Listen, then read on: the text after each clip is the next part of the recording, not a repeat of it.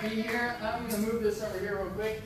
Um, great job, Danny. That's awesome. I love that story. And um, I think that's an amazing picture, right? When you think of yourself as, I used to be dead, but now I'm alive. You know what I mean? Turn your Bibles to Daniel chapter 4.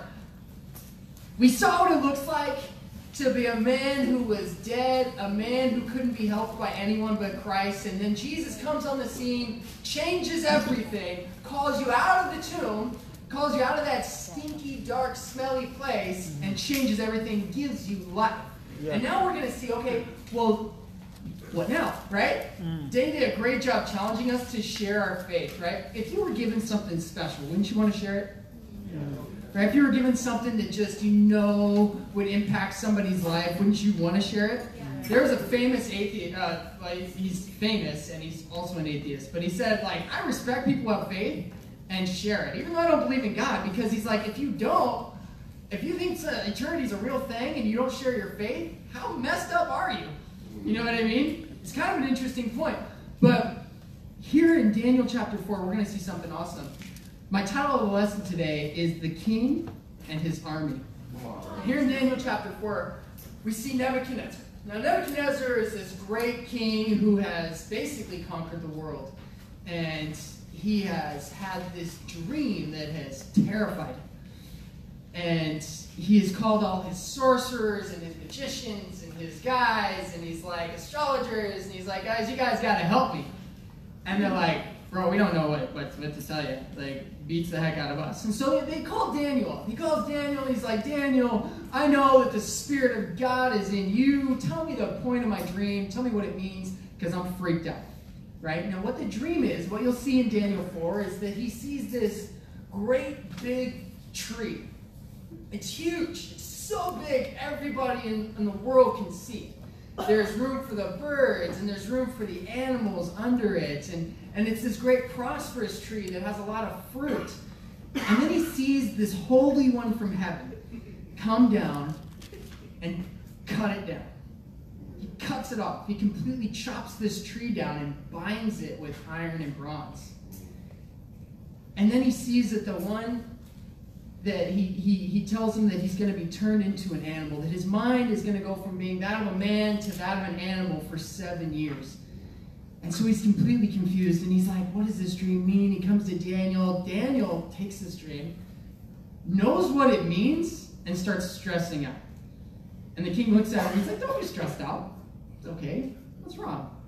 And Daniel's like, Dude, if this was for your enemies, it'd be okay, but this is about you. He's like, You're this great tree. And God, because of your pride, because you think that, that you're the Almighty One, He's going to cut you down and turn you into an animal for seven years. You're going to be out in the fields, you're going to be eating grass, you're going to be completely humbled until you acknowledge it. And that's where we pick it up in verse 24. It says in chapter 4, verse 24, it says, This is the interpretation, O king, and this is the decree of the Most High has issued against my lord the king. You will be driven away from people and will live with the wild animals. You will eat grass like cattle and be drenched with the dew of heaven. Seven times will pass by for you until you acknowledge that the Most High is sovereign over the kingdoms of men and gives them to anyone he wishes. The command to leave the stump of a tree with its roots means that your kingdom will be restored to you when you acknowledge that heaven rules. Therefore, O king, be pleased to accept my advice. Renounce your sins by doing what is right, and your wickedness by being kind to the oppressed. It may be that your prosperity will continue. Turn with me in your Bibles to Luke chapter 12. We're going to see something incredible here. What did God say to, what did Daniel say to this king? He said, he said, King, dude, God is going to wreck you. Get ready for it. It's going to be seven long years. And what's he going to teach you? He's going to teach you that you need to be humble and that this kingdom is not your own. Right. Listen, everybody in this room, you're like the king and queen of your own kingdom. Do you know that? You're kind of like the one that runs your own show. Come on, Jeff. You know what I'm talking about? What God tells this guy is he's like, listen, I'm the one that runs these kingdoms. Right. And until you acknowledge that, I'm going to humble you until you do. Wow. How prideful you got to be where it takes seven years before you admit it. Wow. some of us are that prideful. Yeah. It took me a lot of years, man. I, I had to get two DUIs, a lot of traffic, like I was running from the cops, a lot of drugs, years in treatment programs. Like I, it took a lot of years I was. I even did the whole religious thing for a couple of years, for like three or four years. I was like cleaned up, you know, and but I still wasn't acknowledging that he was the king. You know what I mean? And so if you're in that place where it's taking you some years to humble out, just just repent. You know what I mean? on, just bro. just humble out. But here's the amazing thing in Luke chapter 12. Come on, Jesse. Here what we see is something beautiful. In verse 31, it says, But seek his kingdom, and all these things will be given to you as well. Do not be afraid, little flock, for your Father has been pleased to give you the kingdom. How amazing is that? You think about that, it, it was pleasing to God to give us his kingdom. I, that blows my mind. When he's talking to Nebuchadnezzar and he's like, I run this place, I give the kingdom to whoever I please. And then you see here, Jesus is looking at his guys, he's like, God was pleased to give you his people. He's fired up. You're a little flock, you're not a mighty herd. He is going to give you his kingdom, his people, this precious, precious gift. And what are we supposed to do? Look in verse 33. It says, Sell your possessions and give to the poor. Sound familiar? Provide purses for yourselves that will not wear out, a treasure in heaven that will not be exhausted, where no thief comes and no moth destroys. For where your treasure is, there your heart will be also. It's this change. You see that you've been given something amazing. And that's my first point for you guys the gift of a king. Imagine if you met a king. I don't know if anybody has anybody here ever met a king, like an actual king runs kingdoms. Anybody in here? I, I haven't either. Um, they, they exist. They're real thing. I mean, you can go to the other side of the world and you'll still see kings and queens where they have all authority. Where they just like off with his head, you know. But imagine if he'd given you a gift, right? Imagine if he said, you know, this has been passed to me from my father, whose father gave it to him, and whose father gave it to him, and, and he hands it to you. And he says, This is precious to me and my whole family. I've held on to it. I know you're not a part of the family line, but I'm trusting you with it. And I'm expecting you to go give it to someone else. Come on, Jesse. I, I think that you take that and, and you just be wow, this is incredible. I, I man, I, it's an honor. You know, How, me? You know what I mean? Like, you'd be humbled by that. And what God says is, He says, Don't be afraid, little flock, for your Father has been pleased to give you the kingdom. Do you see how precious the kingdom of God really is? Yeah. It's not. It's not just a, a fancy word. It's not just this like idea. It's something beautiful. God has literally put people in our lives that lead us, that teach us His word because of how much He loves us. He washes us with His word. And He says, Man, I was pleased to give you the kingdom. I was pleased to give you my people. And that's the whole point that Danny was getting at. He's like, Listen, you've been called out of the grave, you've been called out of the darkness you were in, and now He's giving you something special. He's giving you His people. People who are also alive, people who can also feel. Yeah. I remember those times being numb. I'm to get to that here in a minute, but what, what is our purpose now that we've been called out? What does he tell them? He says, sell your possessions and, and give it to the poor. In Matthew 5 3, it says, Blessed are the poor in spirit, for theirs is the kingdom of God. Right? What does Nebuchadnezzar get told from Daniel? He's like, dude, if, if maybe if you just repent and give to the poor and change your heart, change your attitude, God won't do this to you. Right? That's what he asks all of us to do. Yes. Like, dude, just stop being prideful, man. Go help somebody that needs help. Right. Stop going through the routine. Stop acting like life's okay. Stop just going to work and coming home and going to work and coming home and going to work. You know, maybe you give a little money to the guy on the side of the street. No, like care for him. Actually care. Like you're a human. Who reached out to you? Where would you be if somebody hadn't? I know where I'd be. I'd be in jail. There's no question I'd be in jail if somebody didn't have the guts to reach out to me. Which Come on, brings me to point number two, the task of a king. Turn your Bibles to Second Corinthians chapter 5. Go, bro. I think one of the deepest desires in my heart, and I think that it's in each one of your hearts, is that we have a purpose. You know what I mean? That we actually have a purpose. That life isn't meaningless. It's, it's one of my deepest pains is that life doesn't have value to it. Can I be real with you guys? Yeah. Can I be vulnerable a little bit? One of my deepest sorrows, I, I'm, I'm, I'm reading a book right now. It's called uh, Man's Search for Meaning. And it's from a man who uh, survived a concentration camp. And what he noticed is that the people that didn't make it were the people who died first mentally. They gave up mentally. They weren't, wasn't very far behind before they gave up physically. And he says, I've written this book to show people that when I was in a hole, the worst hell you can imagine, I found a meaning to life. That life actually has purpose. I wanted to bring it to the people in the world to show them that there is a purpose. To, to those who are prone to being just uh, hopeless. And it really inspires me because I can find myself in that place. Here's a man in a hole saying that there's a meaning to life. Whereas when we find ourselves in a hole, asking, is there really a meaning? I'm a person that's prone to that. I don't know if you can relate to that. I hope I can. I hope it does. But what does God do? I turned to the wrong book. In 2 Corinthians chapter 5, it says in verse 17, Therefore, if anyone is in Christ, he's a new creation. Mm-hmm. Amen? Amen. He's new. The old is gone, the new has come. All this is from God who reconciled us to himself through Christ and gave us the ministry of reconciliation. Amen. That God was reconciling the world to himself in Christ, not counting men's sins against them, and he has committed to us the message of reconciliation. We're therefore Christ's ambassadors, as though God were making his appeal.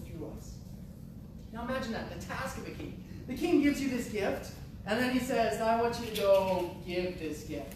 Now I don't want you to give this gift, I want you to represent me. I want you to have the same authority that I have. That when I say go, you go. Now, I'm giving you that same authority. Go to the people and give them what I'm giving you. It's the same thing here. The old is gone, the new has come. God has brought you to himself, and then he gave you the same message. And I think that, that that's just mind-boggling. That I literally, God literally lives inside of me and has given me a purpose. Amen. What is Amen. that purpose? That purpose is none greater than to represent Him. An ambassador represents where they come from. You know what I mean? If you go across the country as an American ambassador, you're representing the entire country of America. Right? That's an amazing thing. And so you're literally representing God. Everywhere you go, every person you talk to, every place that you find yourself at, you're representing God. Yep. Like, hey, what's your name? Hi, my name's Jesse. Do you know God? Do you want to come to church? Have you ever read the Bible? How's it going? I was talking to a guy a couple weeks ago, and he was an amazing UW student, and he's telling me all his things about his life, and he's like, he's like, yeah, I'm doing the best I can, and life's great. And I looked at him, I said, is it really? And he just he answered, but his body said something else. Hmm. You know, you know how that is. It's like, dude, I'm doing the best I can. How can I fill that hole like Russell was talking about? You know, I, how can I, how can that numbness, that, that hollow void, like, how can I get away from that? And here's the amazing thing. This is what God has said to each one of us in Luke chapter 4. Don't turn there. Just, just listen. In verse 18, it says, The Spirit of the Lord is on me because he's anointed me to preach good news to the poor. He has sent me to proclaim freedom for the prisoners and recovery of sight to the blind, to release the oppressed, to proclaim the year of the Lord's favor. Are you guys with me here today? Amen. This is an amazing thing. God said to you, listen, I'm, I'm, I'm giving you my spirit to open people's eyes. Do you remember when you used to be blind? Amen. All these things are happening around you, but you can't really see it. Yeah. You used to be deaf. All these things are being told to you, but you couldn't really understand it. Right? It didn't really impact your life. It's a reality. Mm-hmm. And when you have the Spirit of the Lord on you, you now have a purpose. And that purpose is to go preach to a world that is deaf, that is blind, that is mute. A lot of people have been clean and they can't talk about it. People have alcoholism problems. People have been molested when they were young. People have been abused by parents who are alcoholics. People have done all sorts of things and they can't talk about it. They're all bound up. They're mute. I was just at the store for Valentine's uh, Uh, amen, brothers. I hope you, uh, I hope you were there too.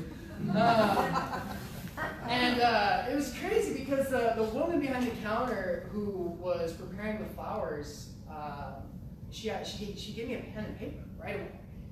And I'm just trying to tell her, like, hey, what kind of options do you have? I'm looking for some balloons and stuff. And she just handed me this pen and paper, and she's like, I. I can't hear. I, I need you to write for me. Okay, we can do that. And so for the next 15 minutes was this exchange back and forth. Now, I would have been completely okay with just writing and her writing back. But something interesting I noticed is that she's developed this, this really deep sense of anxiety. That she so desperately wants to communicate with people. And she's so insecure that she's not connected. She's so insecure that she wants to help, but she doesn't feel like she's adequate enough. And I would have been patient and just let her write it out. But for her, you just tell her whole life has, has developed this, this insecurity. And it's just created such stress around her. She lives her life in a way that's just super stressful. She's desperately trying to like talk out loud and point and try to and I'm like I'm like pointing at the paper, I'm like, you told me to write this right. And I'm like feeling myself getting anxious and stressed out. Just at how anxious she was. You ever been like that? Been around somebody that stresses you out? You know what I mean? Just standing next to them, you're like, ah.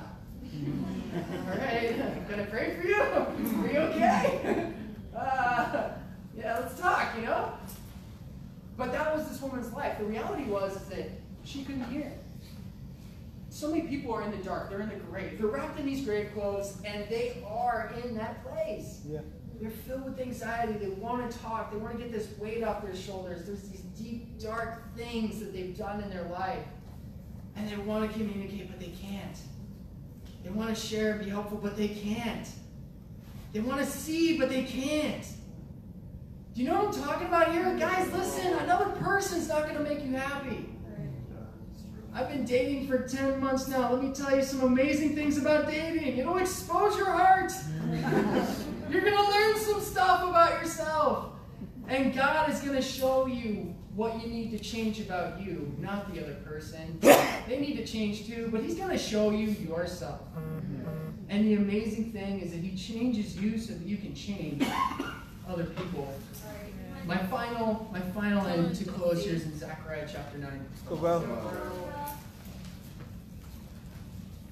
So if God has called us out, He's given us His Spirit to preach to the poor. And He has given us, He's pleased to give us His kingdom. As a little flock. Let's see what happens in Zechariah chapter 9. Come on, sir. I still hear some pages turn. I'll give you guys some time. It's one of the minor prophets, one of the little guys. Although I, I don't think I, I, Zechariah should be like, he's beast. Read it. It's an amazing book. In verse 14, chapter 9, verse 14, it says, Then the Lord will appear over them. His arrow will flash like lightning. The sovereign Lord will sound with a trumpet. He will march in the storms of the south, and the Lord Almighty will shield them. Amen? You ever like take confidence in that? God is going to shield you, right? They will destroy and overcome with sling stones. They will drink in wars with wine. They will be full like a bowl, used for sprinkling the corners of the altar. The Lord their God will save them on that day as the flock of his people. They will sparkle in his land like jewels in a crown. How attractive and beautiful they will be. How attractive and beautiful they will be. I, I didn't Lisa do such a great job? She's like, she's like, man, I come to church freaking out about what I look like. And what she realized is that it was God that makes her beautiful. Amen. That God is the one that shields her and makes her attractive, makes her beautiful, makes her sparkle. I can't tell you that when a person comes out of the grave, takes the grave clothes off, they get a little bit more attractive. You know what I mean? There's something about them like, wow, you just glow, you shine, you're beautiful. You know. And you see people in the world, and you're just like, you're like, wow, you're so put together, but your eyes are just like nothing's there. Yeah. You got it all, except you don't. Listen, that's your task. Do you see who that is? you got to help that person. That's what God has given you. He's giving you that purpose, that, that exact purpose. Take that person and give them life. Call them out of the grave. Mm-hmm. Give them life. That should be everybody's role. You just own it. You just say, okay, I'm not embarrassed. I'm not ashamed. God is my shield. He's going to lead the charge. And every person I meet, I want to look him in the eyes and say, hi. hi. I know what it means to be in the dark. I know what it means to be numb. I know what it means to try to fill it with drugs and alcohol and, and, and girlfriends and, and just the world. Do you have an hour? Let's talk. Tell me your story. I'll tell you mine. And let me tell you what God has done for me. Hmm. This is my challenge for you. This is the year of boldness, amen? Amen. In the year of boldness, you got to realize that it's not you that's bold, but that it's God's Spirit that makes you bold, Absolutely. but that He's given you a gift. And you take that gift from a king and you realize, wow, I can't waste this watching TV. I can't waste this feeling insecure. I need to just realize that He's made me sparkle. He's made me attractive to a world that is lost. And that has given me a purpose. That's given me a purpose. And it's to give that gift from the Most High God to the person that's dead in the grave. To call them out and say, Be alive, come out of the grave, and to God be all the glory.